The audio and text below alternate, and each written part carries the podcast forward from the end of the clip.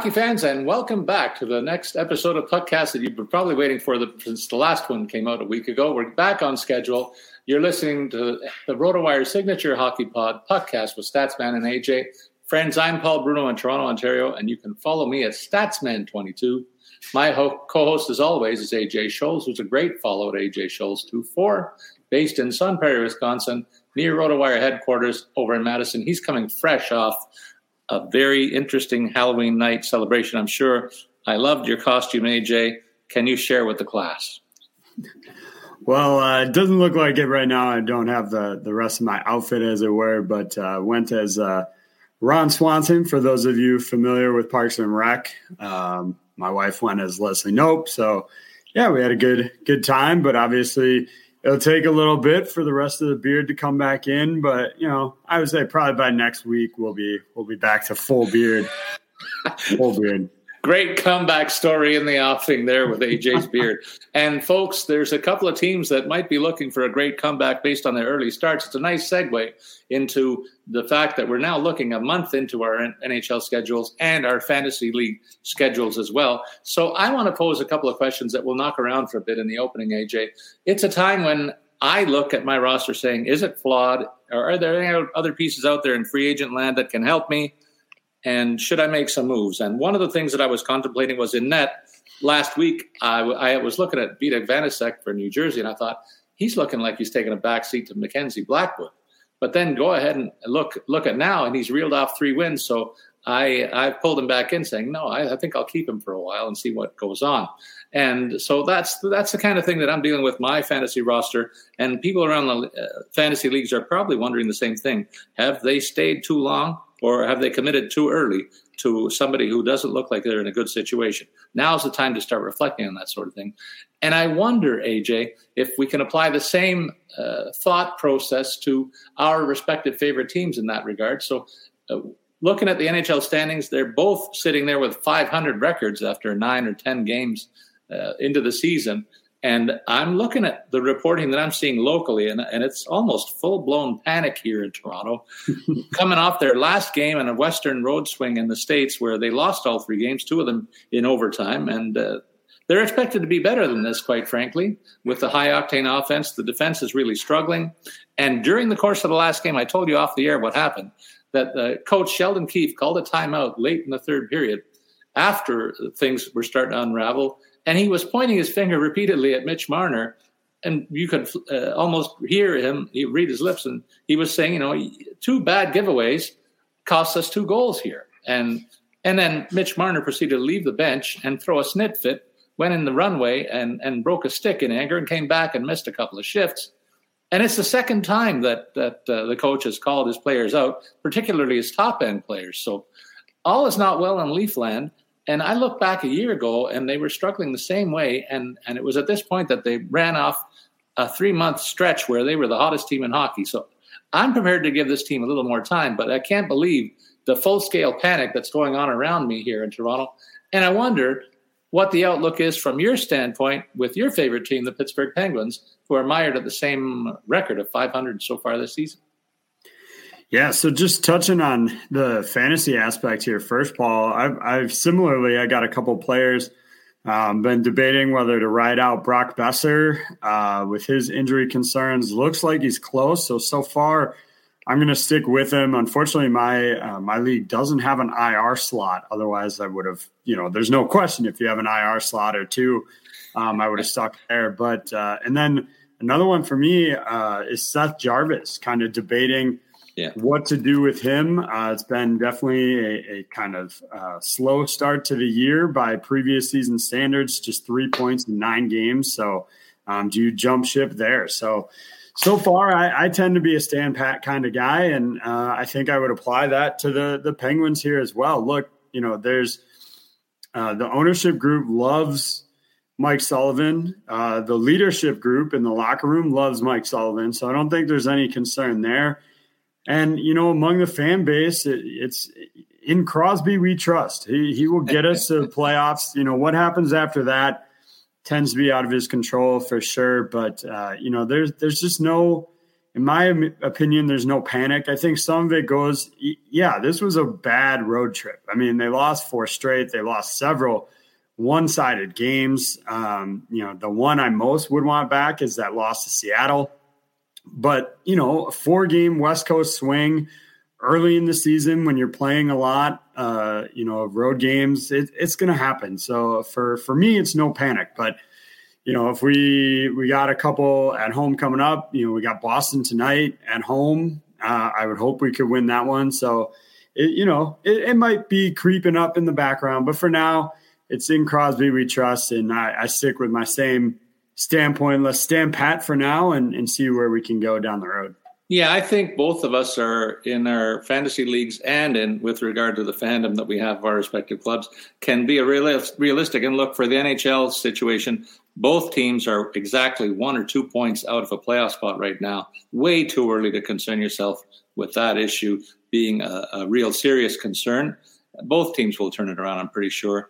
And then in terms of our respective fantasy clubs, I think it's just a matter of situations where it's still too early for any team to be running away with our leagues or out of contention with our leagues. But you want to take a look around and see just what's out there and be aware of the possibilities. And I'm sure in Pittsburgh, uh, with Brian Burke in the organization, here's a guy with an itchy finger, and if he thinks there's a there's a need to uh, shake the team up, he'll be uh, opting for a big time trade. I'm sure that's what we've seen in his DNA in the past. So he might nudge, nudge his general manager and company to get something done in that regard because the window is not as big for a club that has its an, uh, an older than average core, if I may say, AJ, with the leadership on on the Penguins right now. And so they're looking at one or two maybe kicks at the can with this core still going forward. The Leafs are in a similar situation, only in that they have some serious contract issues in the uh, on the horizon, and you want to make sure that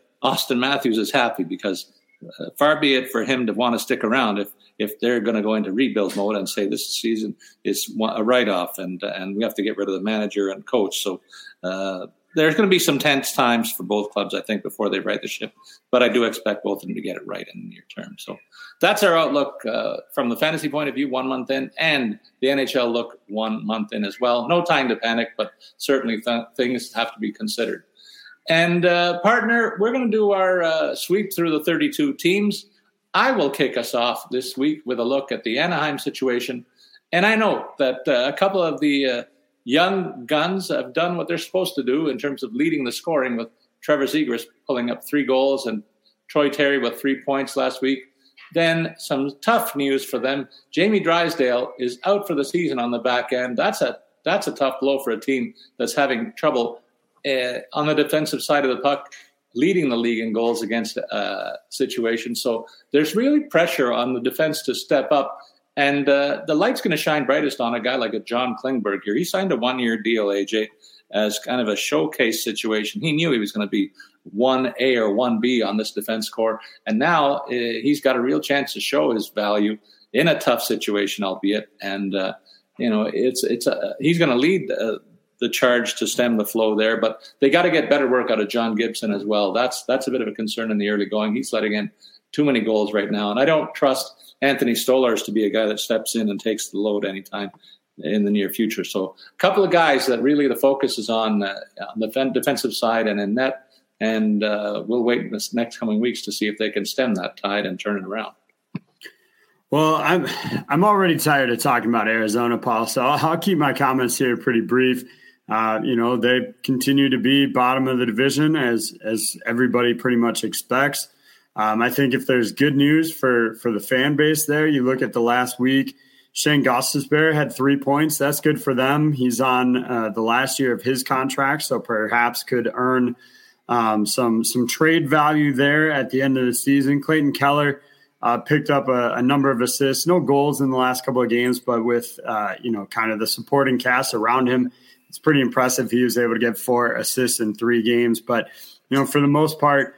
Um, it's just going to be a matter of can some of these guys that might have appeal at other clubs offer something. Jakob Chychrun is obviously the big name that they talk about, but he's still considered week to week after uh, suffering a setback in his recovery. So until he can get on the ice and show he's healthy, he doesn't really have any trade value right now.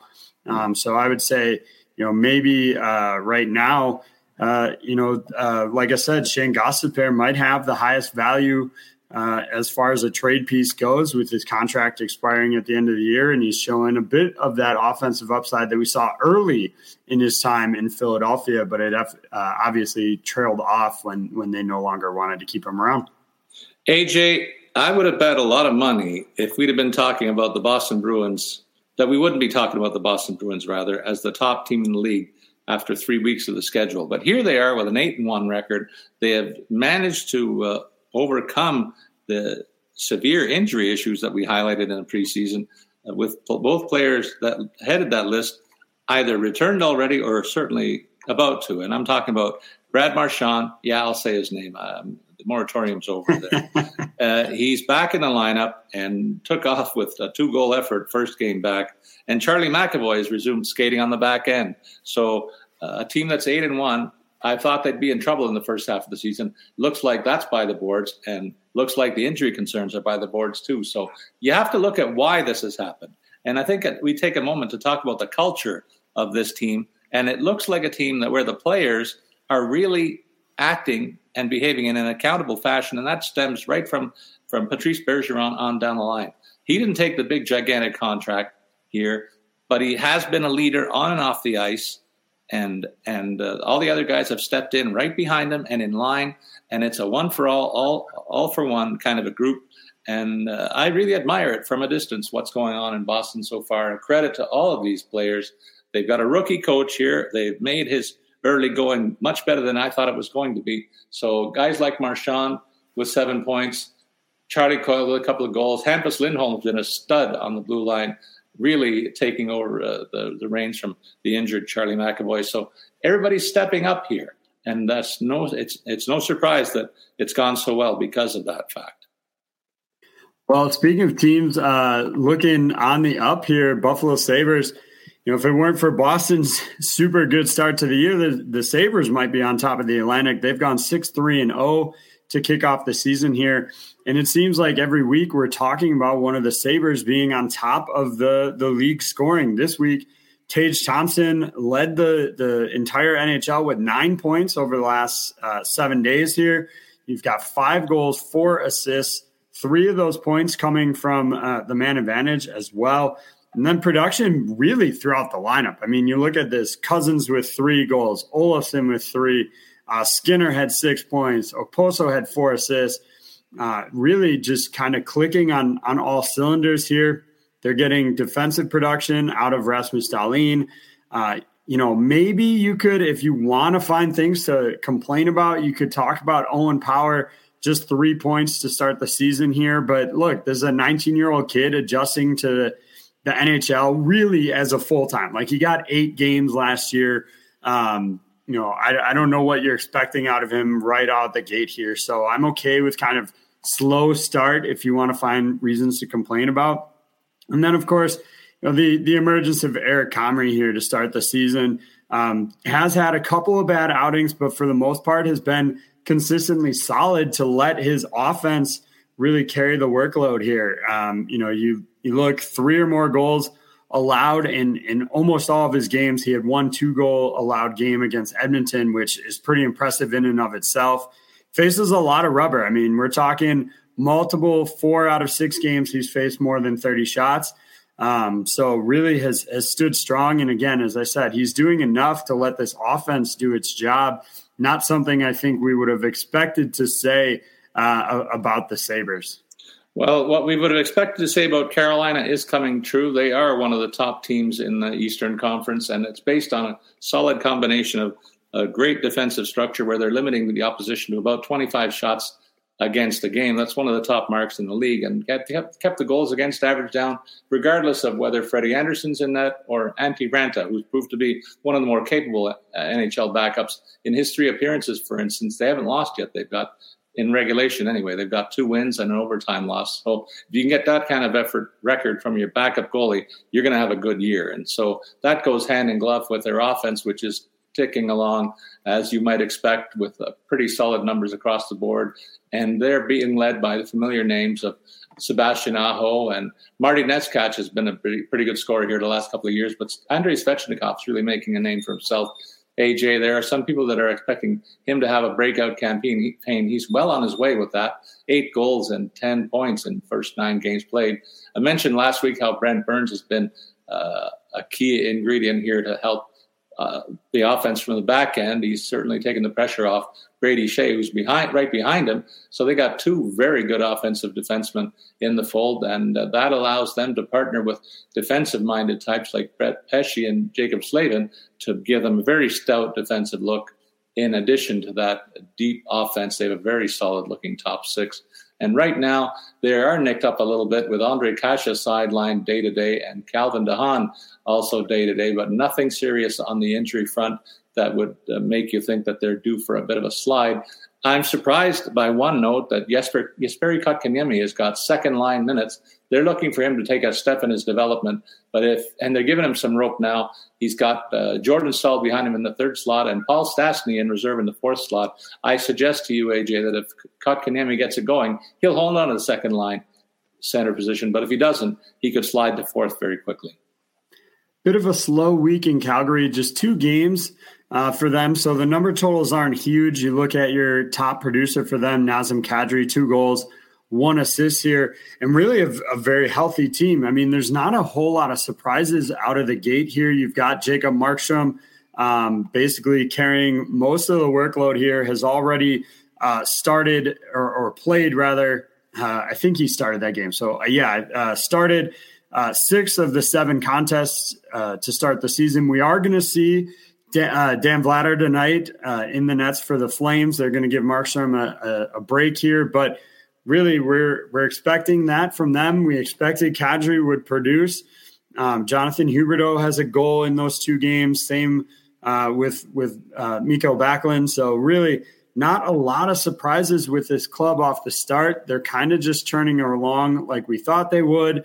Um, maybe if you were high on on the moves they made to start the season, you would have expected them higher in the standings. But again, they've only played seven games. You look at Los Angeles is two points above them in the standings, but has played four more games. So really, I think Calgary is right where they want to be um, on the season right now.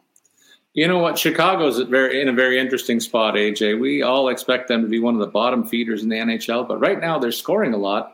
And uh, of course, we expected Patrick Kane to be among the top scorers on this team. And you wonder if we're talking about him in a Blackhawk uniform in four months. But you got to also think the same thing for Jonathan Toews. They're coming into the last season of their high salary cap hits. And, uh, you know, they're not going to win another cup in Chicago. So you wonder if they're going to do enough to turn heads uh, by the trade deadline to uh, bring in some assets here. And you can also say the same thing for a guy like Max Domi, who uh, signed a prove it deal one year, three million, and he's doing well right now with seven points, including four goals in the early going, pouring a lot of shots on goal, and being feisty as ever with 25 penalty minutes. So he's taken the opportunity to to rehabilitate his image, I would say, and that's the best news of that is for the Hawks, who again could be positioned to reap the benefit of all three players by the trade deadline. So it's an early focus here.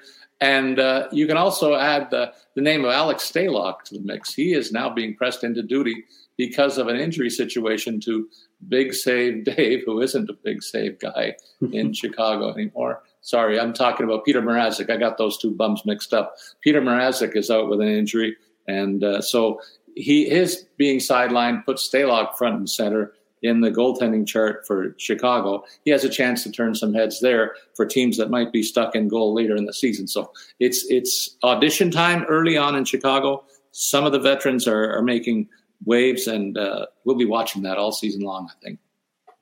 I think the most intriguing storyline for Columbus right now is what they're going to do in the nets. Jonas Korpisalo is is healthy and uh, has been activated off injured reserve. I expect we're going to see him play in a game. Uh, they have the uh, Global Series in Finland against Colorado this weekend, uh, playing back to back games over there. Considering he's from Finland, I would guess we're going to see him play in one of these games, but this is not a team that's going to carry three defensemen all year long. I mean, nobody does that. So, do they send Tarasov back? It's probably the most painless option. Um, he doesn't have to, he is waiver exempt, so he wouldn't have to go through waivers. but Tarasov has had uh, a couple of good games here to start the season. Uh, you know, couple of bad ones too, but you know, do you want to send them back, let them develop more? Again, that's probably the easy answer here. Um, but uh, you know, there's a, a, possibility that they would try and do something with Merzlikins or Korpisalo um, just because they want to get a longer, more extended look at Tarasov between the pipes. AJ in Colorado, I mentioned this is a team that has a record similar to our favorite clubs, and there's no sense of panic despite the fact that they've dropped four of their last six, and uh, they have seen Valeri Nichushkin uh, slide into the injury list, albeit on a day to day basis. His, his injury is not considered serious. In fact, he's dealing with a lower body hurt, and he only has missed two games so far. So we'll wait and see if we can get more information on him. Maybe you have it, but I haven't seen anything to indicate that it's a long term concern. And that's a good thing because I think he's ready to have another addition to the, the nice season that he had last season in a top six role here. But in the interim, JT Compher steps in as the center on that second line. Logan O'Connor and Artturi Lehkonen fill it out. But you can bet that Nichushkin will be back in there as soon as he's healthy and good enough to go. I'm curious to see what this team's going to get out of Alex Newhook in the third line role. AJ, this could be a nice situation for him. He hasn't really taken advantage of it yet right now with one point in the nine games played, but you can expect him to get a log look and they expect him to take a next step in his development. So uh, the champs are are not exactly rolling right now, but no panic right now and no need to be panicking. Well, the biggest question in Dallas is uh, obviously between the Nets here. They've got Jake Oettinger dealing with at least a one week injury, uh, lower body hurt for him. And again, they're saying at least a week before being reevaluated. So, more likely, I think we're looking at possibly a two week absence for him. And now, the easy thought would have been that they would bring up Anton, uh, Anton Khudobin, but they're so up against the cap, they couldn't make that work. So, they brought in Matt Murray, not that Matt Murray, Paul. They, they yeah. haven't stolen your goaltender. No, you had me wondering.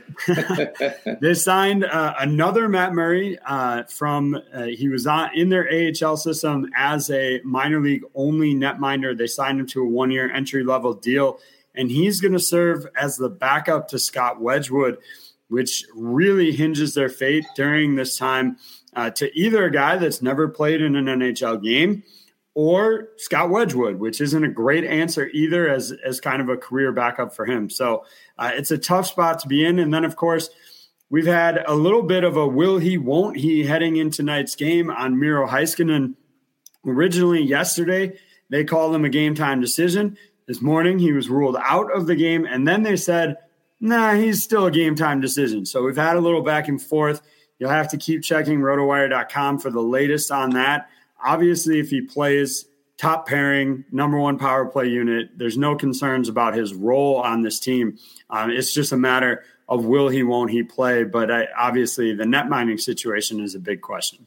And uh, the net mark, mark, the netminding question is uh, front and center in Detroit as well. We knew it was going to be. They got a nice look back there, AJ, though, with Billy Husso and Alex Nedeljkovic figuring to split the responsibilities. And they're in the early going Husso has outplayed his partner by a pretty wide margin, I'll say, in terms of the goals against average. It's 241 for Husso in five starts, Nedeljkovic with a 498 in four starts. You can expect that gap to narrow as the season goes on, but right now Husso has the inside track and should get more game starts going forward.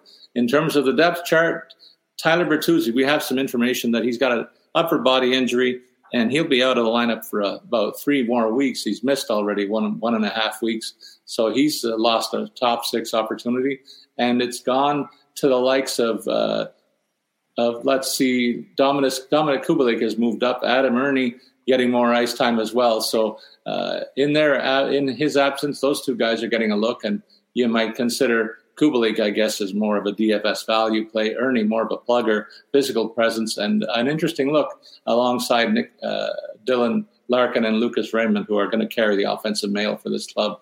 I'm surprised to see P- Pius Suter relegated to a fourth line role here, AJ. I thought he was a guy who could challenge for second line minutes. And Andrew Copp has not, not exactly leapt out of the gate either offensively with only three assists so you might see those two flip flop in terms of responsibilities going forward. But I think they're going to give Copp a longer look just because of the size that he brings and the physicality he brings to his game. I know it's something that Stevie Yzerman covets, and so he's going to give the big center a, a lot of rope to, to find his way there. Look, at the start of the season, talking about Edmonton, I said, finally, problem solved. Real goaltender to go with Connor McDavid and Zach, uh, you know, Leon Draisaitl and Zach Hyman and all these guys. They'll be all set. And then it just hasn't been that way. Jack Campbell, one outing this last week, uh, gave up five goals on 36 shots. Meanwhile, Stuart Skinner, pair of wins, uh, 963 was the save percentage there. Campbell actually picked up a win in that one thanks to his offense. Um, and that comes in the form of the guys you expect McDavid with eight points, Hyman with five, uh, Nugent Hopkins with four, Draisaitl with five. And so really, uh, at least the upside for Edmonton fans is you are getting good goaltending right now. This is not coming from Jack Campbell, which is a bit of a surprise uh, for me. He is going to get the start tonight. We'll see if he can bounce back. But I mean, you're talking about uh, in his last five contests, he's given up four more goals in three of those. And again, uh, just kind of lucky and beneficiary that some, you know, you can give up that many goals uh, and still come away with three wins in his last five is pretty impressive here in terms of what the offense could do. But uh, I expect Campbell is going to be on a short leash here. If, if he's not going to start getting the wins, we're probably going to see even more Stuart Skinner uh, heading into the next couple of weeks here.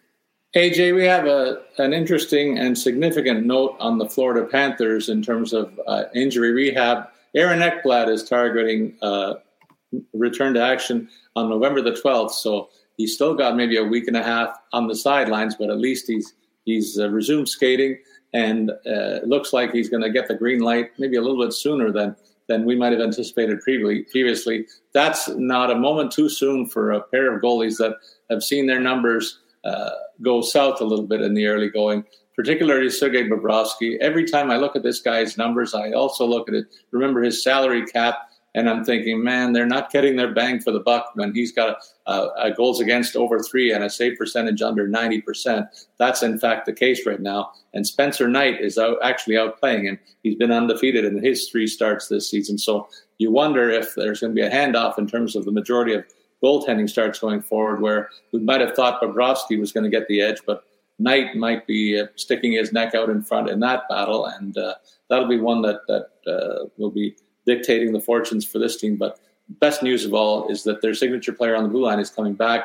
And in the meantime, they have seen that Brandon Montour and Gustav Forsling can certainly handle offensive responsibilities. Both of them have been really good so far this season, as we thought they might. So it could be a three headed monster offensively from the blue line that supports a forward group that is pretty stacked, in my opinion. Well, the Kings showed a lot of patience with Gabriel Vilardi, and there was a time there where his back injuries seem to be, you know, trending towards this not really working out in terms of a, a long term future here. He has seemingly put that behind him. Hopefully, I'm not jinxing him here, but eight goals in 11 games to start the season, including four goals this past week, um, playing first line minutes with them. Of course, we expected big things from Kevin Fiala, a seven point week for him. Anze Kopitar of course, continuing to churn along at a point per game pace. And so, really, for a team that we kind of uh, pegged more uh, in the beginning of a rebuild with the Fiala addition, you know, getting some of these guys healthy. I mean, Vilardi was a 2017 draft pick. It's not like he's been a recent, you know, that's five years ago, but they're only now really starting to see dividends because of some back injuries that hampered him for a while and cost him significant time early on in his career. But you add that into some of the other additions they've made, and this is a dangerous Kings team that is going to do everything it can to try and factor uh, in the Pacific. They're sitting again third in the Pacific right now. They've played a lot more games than Calgary, so that's a tenuous spot at best. But they're in a much better place than they were last year. AJ in Minnesota, I was concerned at the beginning of the season when they moved Cam Talbot over to Ottawa in a deal and uh, they left the, the reins of the net in, in the hands of Marc Andre Fleury, who was getting up there in years. And when he started the season with a couple of lopsided losses, I felt even worse about their goaltending situation because the backup is a, a grass green youngster by the name of Filip Gustavsson, who's had his struggles in a couple of starts this season, but Fleury seems to have righted the ship with three solid starts in a row that have all been victories here. And uh, so they're going to have to manage his time. I don't think he's a guy that can handle a 60 game workload. So they're going to have to get more of, of Gustavsson or maybe find a goalie elsewhere. But in the meantime, in the at this point in time, rather, uh, Marc Andre Fleury looks like uh, the Marc Andre Fleury of old, and uh, he's playing young right now. So that's positive news for them. And in support of a forward group that's very deep, they're managing things very well at the moment, albeit without the, the play of Ryan Hartman, who's out of the lineup right now, dealing with an upper body hurt. He'll be unavailable for tonight against Montreal, but the feeling is that he won't be lost for too long, and that's a good thing because he's penciled in as a first line center here. In the meantime, Frederick Gaudreau steps into a top six role, and this is a guy who's got four points in nine games played, but might be a sneaky good DFS play in the interim, particularly with a matchup like he has tonight against Montreal. Well, speaking of Montreal, we'll dive into them next. Some interesting uh, kind of decisions they've been making in terms of their forward complement here. So they uh, had reportedly scratched Evgeny Dadonov, but of course now he hasn't practiced for two straight days and seems more like he's dealing with an injury. So I'm not sure I buy the first scratch. But the other thing they did was they had Jonathan Drouin and Rem Pitlick out. Now they're putting those guys back in, but Mike Hoffman and Michael P- uh, Pezzetta are both out. Now, Pezzetta obviously is not a surprise, but the fact that Mike Hoffman is going to be a healthy scratch tonight is uh, really intriguing. His production would seem to indicate that's what's called for. One goal in nine games. I mean, you're talking about a guy uh, that at you know other points in his career pushed the 40 goal threshold, was a consistent 20 point producer or 20 goal producer rather through almost his entire time in Ottawa. Um, so there, there's reasons to scratch him, but it's a little bit of a surprise to see that happening there. Um, so obviously Marty St. Louis is confident in, in what he the choices he can make because those are some big names in, in Drouin and Hoffman to just decide that that you're going to sit them for a game and, and give a look at somebody else. And then I would like the team to offer kind of more information than we're getting on Evgeny Dadonov. Again, scratched for one game supposedly, um, but now has had back to back maintenance days, including this morning. So he's not expected to play tonight. Um, and I, I, think we're I don't want to say covering something up, but like why are we being weird about this? Like if he's got an injury, just tell us he's got an injury, um, and let's let's move forward. Well, the New Jersey Devils have revealed that they got an injury to deal with, and it's a significant one. Andre Palat, their big free agent signing from like a year ago, uh, this offseason, he uh, he has undergone groin surgery, AJ, and that's going to keep him out for a while. And that opens the door for Fabian Zetterlund to move into a top six role. He's a guy that we didn't pro- profile as a significant contributor here, but he's got a chance to build on a good early start where he's got two points in four games played. And you can expect to him to get some runway here in a top six role uh, as long as Palat, Palat's out and he continues to score at least at the rate that he started with. But in the interim, I was also wondering when I was going to see something out of Vitek Vanecek. I mentioned that he's one of my fantasy goalies, um, maybe third on my depth chart, but he is fighting to be number one on the Jersey Devils depth chart and showing that Mackenzie Blackwood that it's not his job at the moment. Uh, it's it's being split right now, and Vanecek's numbers are better than Mackenzie Blackwood at the moment. He got three wins last week and a shutout to boot, allowing only six goals against in total. Meanwhile, the offense is in the cans of the familiar trio of Jesper Bratt, Hughes with five points, Hischier with three points, Dougie Hamilton chipping in with three on the back end. So the offense looks to have found its groove, and this team is uh, where we thought they'd be, near the top of the division. And I think they're going to be there for a while, AJ. Well, one offense that hasn't found its groove is the Nashville Predators. You look across the, the league, they're sitting fourth, few, uh, fourth fewest in goals for per game at just 2.44. Again, they've played a, a, few less games than some of the other teams in the league, with just nine right now. But because that lack of offense, they're three, five, and one. And that's also reflected in the numbers we saw from Juuse Saros this last week. Two games, he started both of them. One and one is the record. 942 is the save percentage. If I told you a goalie played three, two, four games and had a 942 save percentage, you'd bet that he's above 500 in those games. So really, This is an offensive problem and not really, um, you know, a, a, a defensive issue. And, you know, we expect this team to be good on the back end when you've got Josi, Ekholm, McDonagh was brought over, Dante Fabbro, Alex, uh, Alexander Carrier, like all guys that we expect to work together and keep a really good uh, defensive core here. Juuse Saros, we expect to play a lot and to play really well. So they need to figure out this offense right now. Um, there's any number of guys you could point to. Nino Niederreiter, strong start to the year, but now uh, just one point in his last five games. Yes, Ryan Johansen, Matt Duchene this last week both had three assists, but neither one of them, or I'm sorry, Matt Duchene and Phil Forsberg both had three assists, but no goals for either of them. So they're in a bit of a slump here as well. So they need to find something to get this offense going uh, to help Juuse Saros out, who's playing really well right now. AJ, in New York, people, if they're asked who is the top goalie in New York, they might have to look to Long Island and say, is Ilya Sorokin ready to challenge Igor Shesterkin of the Rangers in that regard? Off the early returns, the numbers are really good for the Islanders backstop.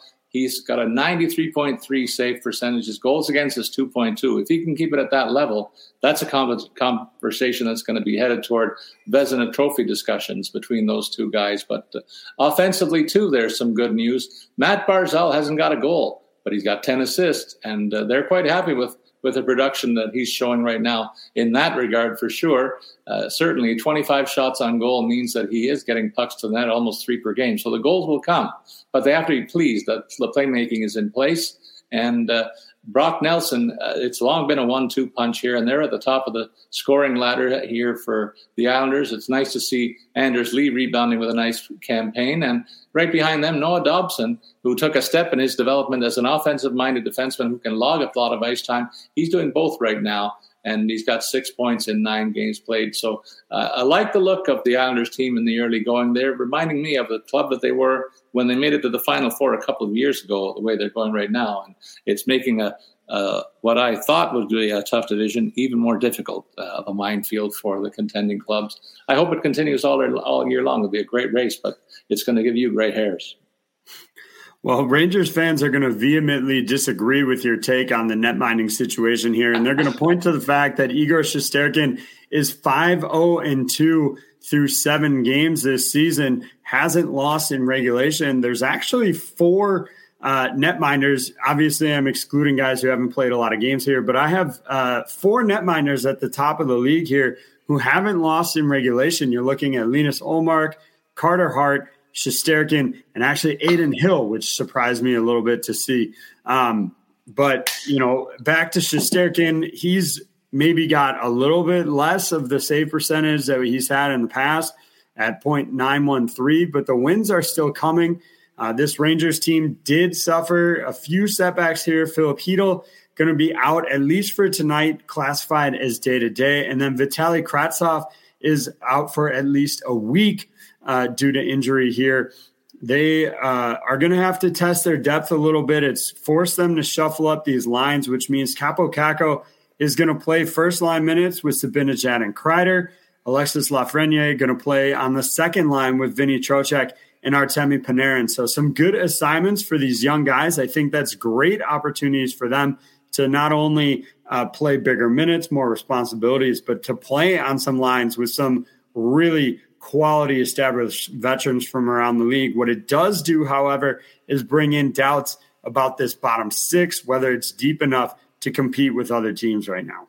AJ, a week ago we were talking about injury news being front and center with Ottawa, and the news is uh, still that way. Although there's been some good news infused. They uh, last week we reported Josh Norris going to be on the sidelines for a long while with a shoulder injury. He might miss the rest of the season. Joining him on the IR, maybe not, hopefully not for that long, is a key to their defense, Artem Zub. But on the positive point of view, Cam Talbot could be back in the nets, and he'll take some pressure away from the incumbent who's logged a lot of ice time there in the nets so far, and and, and he's played rather well. Anton Forsberg has so. Uh, it'll be a one a one-two punch here finally, and maybe with some rest, they'll get a better result out of both of them going forward. It's not that Forsberg performed poorly, but the goals against north of three is a bit of a concern for a team that wants to be a contender. That number has to improve, and it will with a solid structure in front of them. But it's tested with the loss of Artem Zub right now. And uh, it, it's also worth noting that when we were profiling the top rookies of the year possibilities, Shane Pinto didn't really enter into our top five, AJ, but here he is one month in, and he's already got uh, Player of the Month honors, Rookie Player of the Month honors uh, under his belt for the month with six goals and one helper to boot. So uh, news has been good and bad for the Ottawa Senators so far, and uh, their record reflects that. Well, over in Philadelphia, I mentioned off uh, just uh, a minute ago Carter Hart being 5 0 and 1 here to start the season. I think you probably, I don't want to speak for Flyers fans, but if I were them, I'd be kind of like waiting for the other shoe to drop, right? Like we've seen Carter Hart play this good before. Is it going to last? What's going to happen here? So, uh, obviously, a very strong start to the year for him. Uh, and and I think what a lot of people expected when he came into the league just had a few hiccups the last couple of years. That has them positioned really well, sitting fourth in the Metropolitan through uh, their first eight games. And again, as you said, Paul, this is not going to be a cakewalk for anybody. I mean, you're looking at the rankings right now. You've got New Jersey up in second, Pittsburgh down in seventh. Like these are teams that, uh, you know, New Jersey's playing better, getting better. Pittsburgh should be better than they are. Um, and so it's a tough spot to be in. Whether Carter Hart can maintain this is going to kind of dictate their season, to be perfectly blunt. He'll go again tonight versus those aforementioned Rangers in what will be a really fun, interesting clash between Hart and Shesterkin tonight. All right. Well, we've reached that point in our, our show where we regularly take a pause to give our sponsors some airtime. That's going to happen right now. We'll be back with some more news and notes from the rest of the teams around the league. You're listening to RotoWire's podcast with Statsman and AJ. We'll be back right after these messages. We're driven by the search for better. But when it comes to hiring, the best way to search for a candidate isn't to search at all. Don't search match with Indeed. Indeed is your matching and hiring platform with over 350 million global monthly visitors, according to Indeed data, and a matching engine that helps you find quality candidates fast. Ditch the busy work. Use Indeed for scheduling, screening, and messaging so you can connect with candidates faster. Leveraging over 140 million qualifications and preferences every day, Indeed's matching engine is constantly learning from your preferences, so the more you use Indeed, the better it gets. Join more than 3.5 million businesses worldwide that use Indeed to hire great talent fast. And listeners of this show will get a $75 sponsored job credit to get your jobs more visibility at Indeed.com slash BlueWire. Just go to Indeed.com slash BlueWire right now and support our show by saying that you heard about Indeed on this podcast. That's Indeed.com slash BlueWire. Terms and conditions apply. Need to hire? You need Indeed. Whether you're a world class athlete or a podcaster like me, we all understand the importance of mental and physical well being and proper recovery for top notch performance. That's why I'm excited that Unifyd Healing is sponsoring this podcast. Unifyd Healing is a new and super innovative global network of wellness centers powered by Energy Enhancement System, or EE System. If you haven't heard of the EE System, you'll want to listen up. This technology promotes wellness, deep relaxation, purification, and rejuvenation. At hundreds of locations across the globe, access to a center is easy and affordable. Interested in experiencing the EE system technology for yourself? Go to unifydhealing.com slash bluewire to learn more and find a center near you. That's U-N-I-F-Y-D healing.com slash bluewire. No material or testimonials on the Unifyd Healing website are intended to be viewed as medical advice or a substitute for professional medical advice, diagnosis, or treatment. Always seek the advice of your physician or other qualified healthcare provider with any questions you may have regarding a medical condition or treatment and before undertaking a new healthcare regimen, including EE system. This is the story of the one.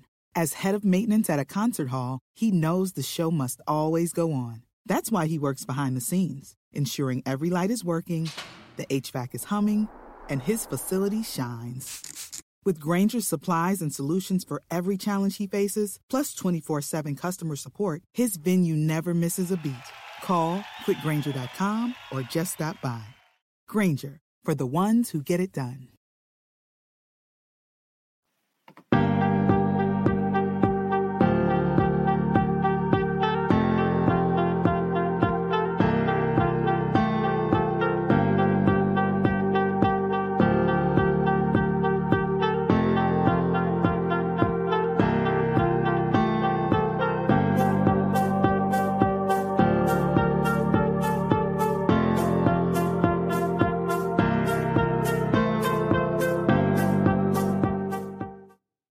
All right, we're back, but let's get another reminder of ways that you can listen to uh, our show on a regular basis, find out ways to reach us on a regular basis, and also a nod to our main sponsors.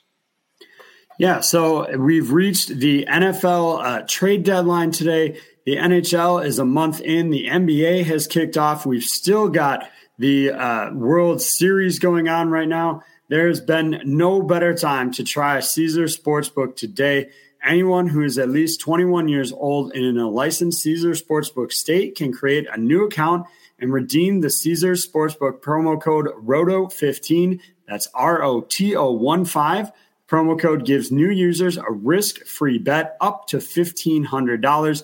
Visit Caesars.com slash sportsbooks or download the Caesars Sportsbook app today. And don't forget to use promo code Roto15 when signing up. As I said, sports are in full swing.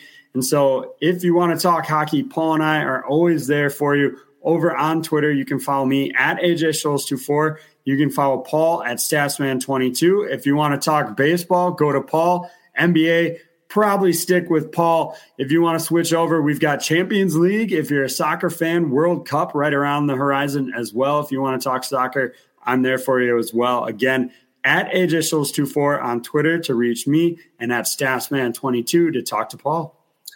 AJ, there's some news on the infirmary front from you. I'm looking for updates on three players. Jeff Carter's out with a UBI, Teddy Blueger's out with an injury, and Chris Letang with an illness ahead of tonight's game is a doubtful starter, at least from what I'm seeing tonight.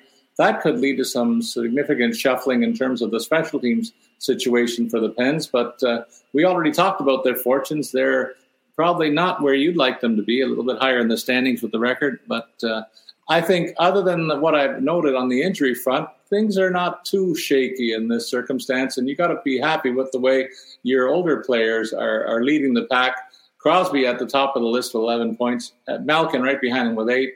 Carter even with six. So three of the older guys in the team handling the mail offensively, but you're getting contributions from elsewhere. Danton Heinen's been a nice look with six points in, in the nine games played. I don't think I think that's almost looking like found money for the Penguins at this point. And uh, you can look at Jason Zucker's mark with six points in seven games played as something more than what they've had from him in the past. You wonder if he can sustain that pace. They'll be thrilled. So the offense looks to be in gear. It's the defensive structure of this team that, that might be more of a question mark at the moment. Yeah, so as you mentioned, Jeff Carter going to be out tonight. They're still listing him as day to day, and Teddy Blueger still dealing with that start of season injury, so he won't be back yet. Which means Drew O'Connor is going to get the third line assignment alongside Danton Heinen and Kasperi Kapanen. That's a player to potentially target as a value play uh, in DFS contests. They are facing Boston and Ullmark, who's undefeated in regulation to start the season. So it's a bad matchup, but somewhere you can maybe look. Another option is Jeff Petry, who's going to potentially fill in on that number one power play, as Paul mentioned. If Chris Letang can't play, Letang under the weather, it's not really clear for sure whether or not he'll play. Didn't practice yesterday, skipped an optional skate today, so definitely trending towards him not being available. In Seattle, uh, we've got uh, you know more of of the same from them uh, in terms of you know guys. Matty Beniers continues uh, to roll with his strong start to the year. He's got points in four straight games, giving him three goals and one assist uh, in his last couple of contests. You've got defensively, you've got uh, Jamie Oleksiak shipping in with goals. You've got uh, Dunn picking up four helpers. Guys like uh, Tanev has four assists. Uh, Schwartz with four points on the week. Jared with two goals. So really getting some offensive support from them uh, around this kind of young core that they're they're building. The concern obviously continues to be in the Nets. Philipp Grubauer, Chris Driedger, both out, and Joey Daccord is going to get the start tonight. That'll be his season debut. He logged five games for Seattle last year, and it did not go well, suffering four defeats and a four uh, 0.30 record went 04 and 0. I should clarify. He did not get a win. In fact, in his career right now had uh, nine games played during uh, a couple of seasons with Ottawa. So a total of 14 games for Daccord right now, one win and eight losses plus an overtime loss in that. So really, uh, maybe a good opportunity to stack the other side of the lineup in the Flames tonight who could use this type of game to boost their offense? AJ, the San Jose Sharks were slow out of the gate to say the least with five straight losses, but in their last six, they've split three wins and three losses. Big reason why is because offensively, they're getting a ton of mileage out of one Erik Karlsson. He's actually leading the team in scoring with six goals and five assists, reminding us of his halcyon days when he was with Ottawa as one of the top players in the entire league. So it looks like he's having a good, fun time so far. 27 shots on goal in 11 games, also telling part of the tale. Sadly, he's uh, saddled with a minus two because they just can't keep the puck out of the net uh, as much as they'd like to. Uh, the numbers are not terrible for James Reimer in terms of the goals against average 91.4 save percentage and a 277 goals against in his seven appearances. Kaapo Kähkönen struggling a little bit with 87.5% on the save percentage and uh, 3.33 goals against. He's going to have to do better than that. Otherwise, Reimer's going to continue to run away with holding on to the, the net, netminding situation. But uh, behind, even behind Karlsson, uh, a couple of their older players, Logan Couture and Tomas Hertl, are, are carrying most of the offensive mail. They'd like to see some of the youngsters take the next step. One of those is Nico Sturm. He's got five goals, but no assists in 11 games played. So looking for a Cy Young record of sorts, I guess, uh, on the season. And uh, Evgeny Svechnikov, Svechnikov, not to be confused with the Carolina sniper, has four points in 10 games. So that helps. And uh, always looking at a, at a guy like Mario Ferraro, since his ties are close to home here. He's one of the one of the other linchpins on the blue line, but uh, struggling defensively a little bit, which is not something we're used to seeing. With a minus six record, he leads the team in block shots, though, and so if your league counts that sort of thing, he could be a sneaky good DFS play if he gets his offense in gear. Well, the Blues are mired in a five game losing streak. Um, they have really hit the skids here after a strong start to the season. Neither netminder really showing up uh, during this slip. And then offensively, they're kind of lacking there too. You've got Justin Faulk with five helpers. That's the team high for this past week in terms of points. And then, you know, guys that should be scoring goals Vladimir Tarasenko, Ryan O'Reilly, both with one goal apiece through four games again this last week. So simply not enough, especially when the defensive side of the puck is struggling so much. Again, you know, neither netminder really performing well. You've got uh, Binnington got the hook the other night. He's on the year sitting with an 882 save percentage. Thomas Greiss hasn't been much better. Uh, 915 is his two outings, all losses for Greiss this season. So uh, they're going to need kind of to rally around uh, everybody here and get themselves headed in the right direction. They have been without Brandon Saad, um, but really, other than you know, Torey Krug had to leave the last game, but it looks like he'll be okay. Brandon Saad, really their only injury concern, so it's hard to blame it on that. At this point, you have to just say underperformance is St. Louis's problem.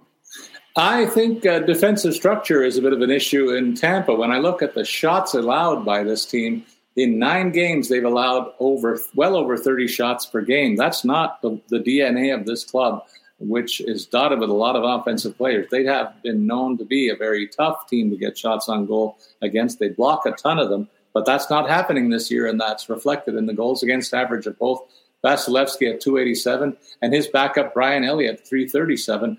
Uh, Belly Elliott's got a two and one record though in, in his three starts, and so if they can have a winning record from their backup, you know that Vasilevskiy going to play about 60 plus ga- plus games this season. They'll be just fine because their offense just continues to roll along. It's the familiar faces that lead the way again.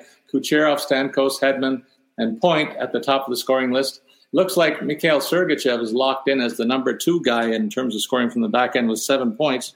He'd like to do better than minus three so far. That kind of offsets much of that. Brandon Hagel is a guy that people are looking at cross-eyed a little bit because of what they gave up to get him. But offensively, he's given given them six points in in uh, nine games played. They'll take that from him on the season, as, along with his rugged play. And ditto for Nick Paul with five points in nine games played. So the offensive numbers are there. It's the defensive structure that's missing. So DFS players don't really worry about that too much. Well, Paul, we talked about your Leafs at the top. Um, so won't get into them too much. One kind of interesting thing is they sent Wayne Simmonds down to the minors today, brought up Pontus Holmberg uh, from uh, the Marlies here. He's got two assists in seven games. His AHL numbers are, aren't super impressive. They're not terrible, but when you look at his time in Sweden, uh, you know, his last season over in Sweden, 41 points in 46 games. So this is a youngster with some offensive upside, penciled in to potentially make his NHL debut here. One person that is also uh, not benefiting from that is Nick Robertson is set to be scratched tonight, along with uh, Nicolas Aube-Kubel. Uh, um, so kind of some shuffling things up, trying new things as they try and figure this problem out, Paul. Yeah, I think that they got to give Robertson more runway. I'm not liking Kerfoot on the second line wing situation. That's not a knock against him. I just think that Robertson could be an explosive component alongside Nylander and Tavares. Kerfoot, for his part, has done a reasonable job with scoring. I just don't want him to take any more penalty shots. He's over 2 already this season. So I don't like that look too much. And on defense, the, the fans' ire is squarely on one Justin Holl. I mean, he's not a DFS darling by any means, but defensively, he's absolutely killing this team. And they're shuffling around the defensive pairings to kind of shelter him a little bit. The last I noticed is TJ Brodie is now his de- defensive partner, and Brodie might be the most defensively responsible Maple Leaf defenseman on this roster. They give Morgan Rielly and Victor Mete a, a pairing, a go a, a pairing, and then Giordano and Rasmus Sandin. This is almost a sensible look on the back end, but it's going to change during the course of the season. And one of the changes on the horizon is Timothy Liljegren rejoining the fold. So uh, keep an eye on the shuffling of the top six. They got Mar- Bunting back with Marner and Matthews, so he becomes a good DFS prospect anytime the Leafs lineup as well. Over in Vancouver, AJ, this is a team that finally has gotten off the schneid and won a couple of games, but uh, uh, the better news is that Quinn Hughes has been cleared to return to game action, and we'll see him in the lineup later this week. So that's a bonanza for, for Vancouver and their fan base that's been waiting for him to get healthy again. And uh, the Russian component of their offense has kicked in with uh, Mikheyev with four points and Andrei Kuzmenskov, Kuzmenko with four points last week again. I noticed that Luke Schenn got three assists last week. He's never going to be an offensive defenseman, but anytime that Luke gets three points in a week, I'm going to note it because uh, he's he was a favorite of mine here in Toronto and plays the game that way I, I like it, nice and rugged, rugged. And that goes ditto for Conor Garland, who's come under fire for a bit of a slow start. Maybe he lit a fuse under himself, and he's got three points under his belt in the last seven days. So uh, hopefully, better signs on the horizon for Vancouver to be the contender that teams thought they would be in this division. Well, I think the storyline with Vegas right now uh, has to be the goaltending. You know, obviously, you've got a number of players who had some three point weeks this last week. I mean, Stone Karlsson, Eichel Smith, Shea Theodore, all three points this last week. But you have to look at the fact that Adin Hill started twice, picked up a pair of wins while allowing just three uh, three goals against here.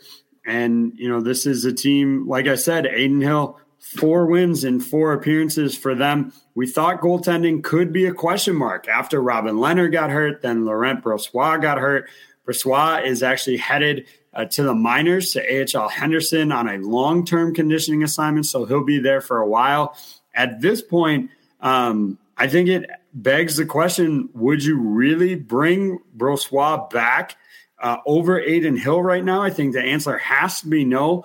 Logan Thompson should continue to see the bulk of the workload, but at this rate, Hill maybe challenges for more of a 60 40 split. We'll call it that. But Brossoit, unfortunately, losing uh, some time here and, and falling behind the eight ball when you know, when Leonard first got hurt, it looked like maybe this would finally be his opportunity to be a starter.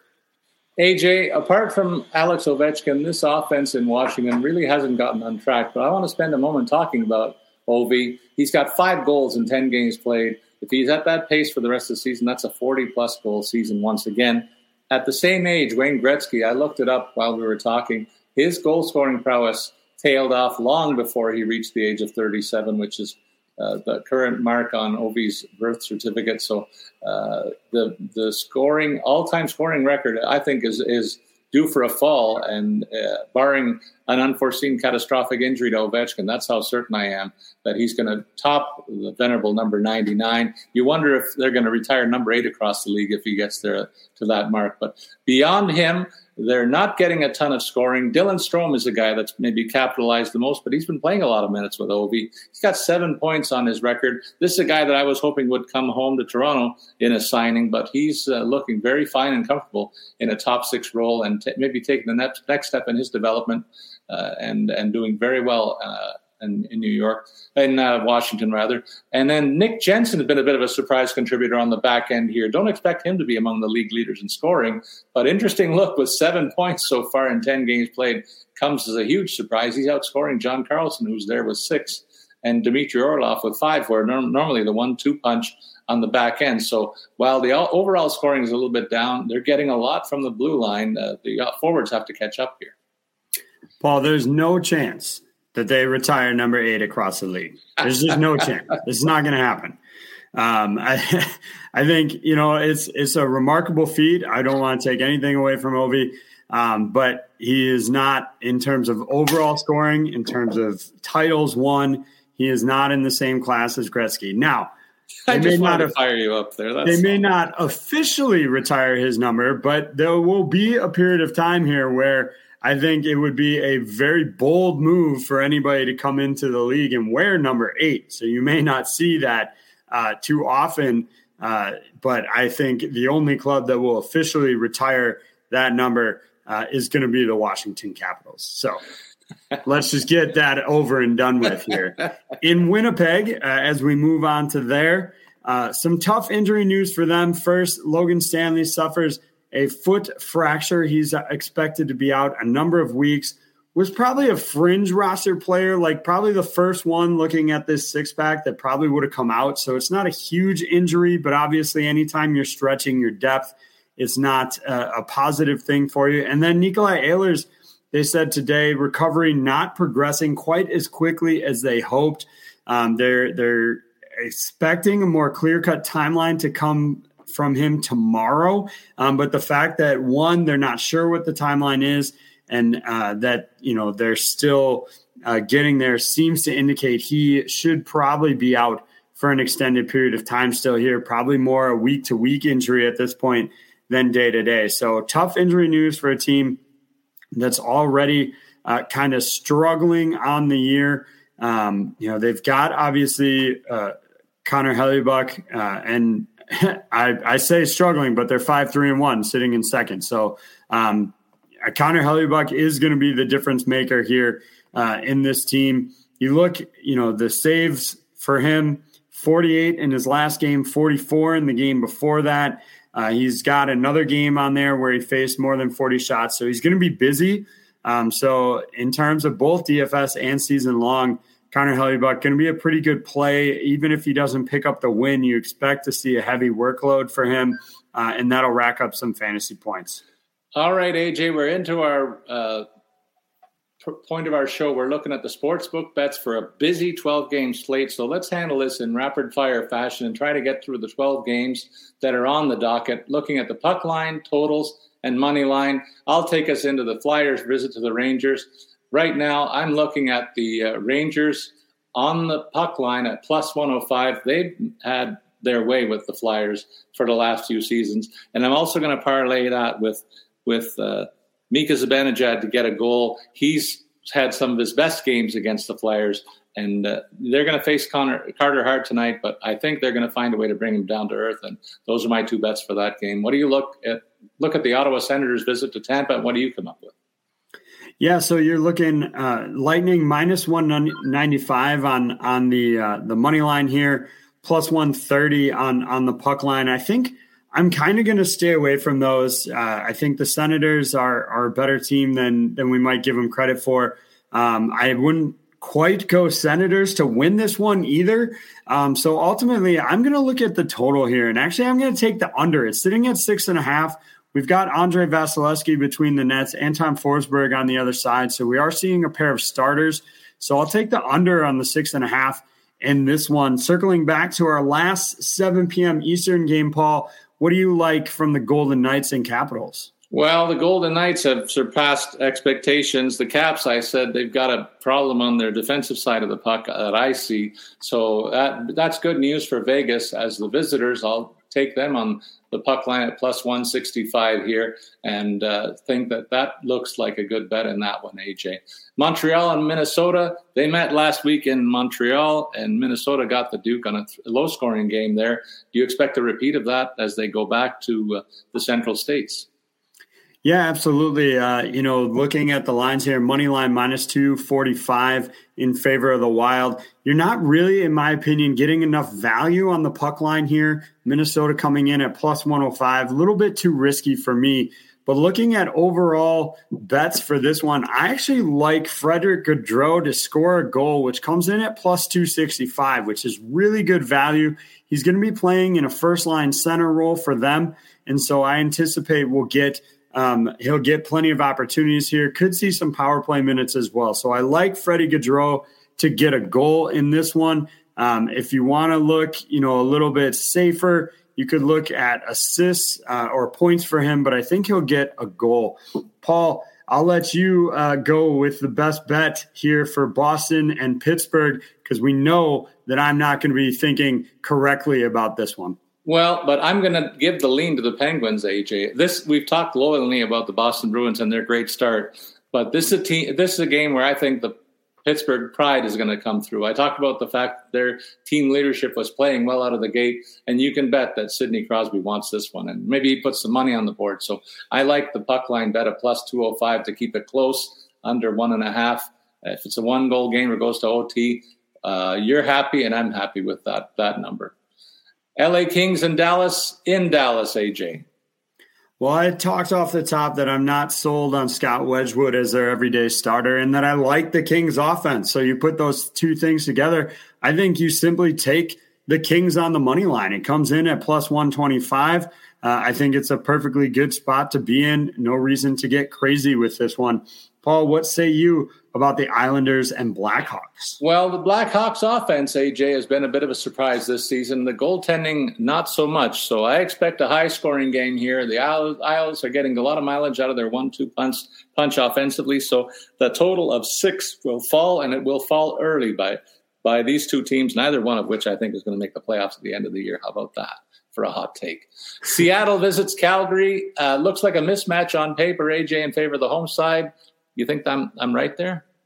Yeah, absolutely. And I think the the goal here when betting this one is how do you get the most value um, for a reasonable outcome in this one? And for me, I think you look at uh, we're talking D, uh, DraftKings Sportsbook here, and they have game parlays already kind of paired together for you. And I like the Calgary Flames to cover the puck line, so minus a goal and a half, and for this game to get over six and a half goals. I expect uh, a big shootout from the Flames in this one. They should get there close. The fact that we're going to see Vladar tonight instead of Markstrom means I do think Seattle can maybe get one or two. Um, so I think we'll see a lot of goals. So that that game parlay of the Flames winning by two at least and over six and a half goals comes in at plus 300. I think it's a real possibility here. Um, for the other nine o'clock game, Paul, Nashville at Edmonton. How you like this one? I'm calling an upset. This is my upset special on this slate, AJ. I'm looking at Nashville being a heavy underdog, plus 140 on the road on the money line. I think that's where I'm going in this bet because I just think that sooner or later they've got to get their defensive structure locked in. Juuse Saros, one of the better players in the nets around the league, also due for a big game. And Jack Campbell struggled early on in Edmonton. I expect that to continue against a team that's got enough offense to make for a miserable, miserable night counterpunching against a, a run and gun Oilers squad. Florida and Arizona, that looks like a screaming hot mismatch too, AJ, with the Panthers on the road coming into that high school gymnasium or whatever the hell they're playing in in, in Arizona. So, how do you break that down for us?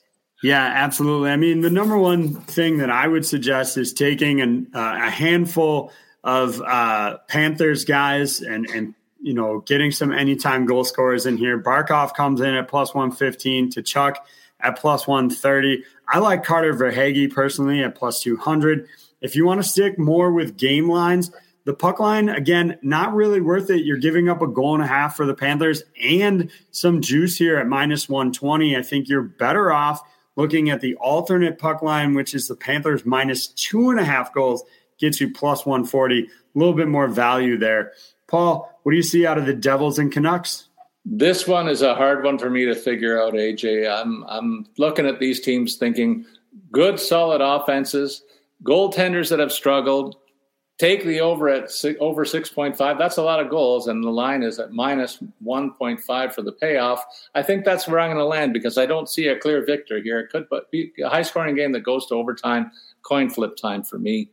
And finally, uh, a battle out in California late late at night, ten thirty, the last one on the slate pitting the Anaheim Ducks, the worst team in the league for what we've seen so far, against the San Jose Sharks club that also is in the bottom third.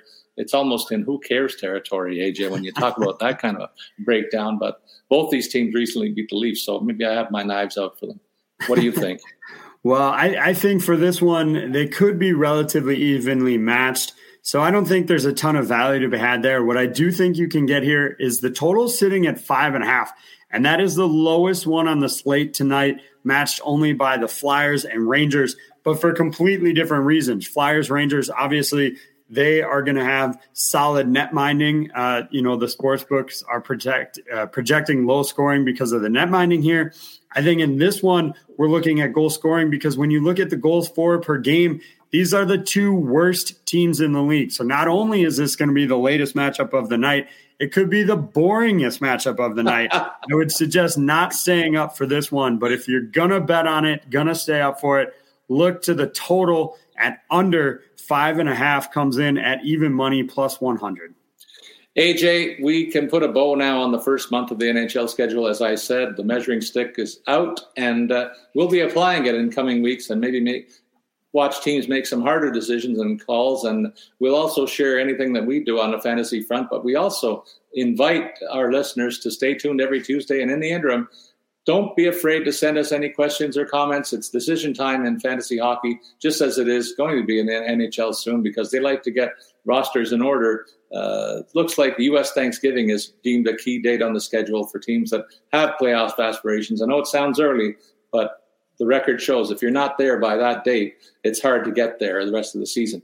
We remind you, don't forget to send your questions on Twitter. You can follow me, Paul Bruno, the Statsman at Statsman22, and you can follow AJ at AJ Scholes24. We'll be back with you next Tuesday. Look forward to it as always. So long, everybody.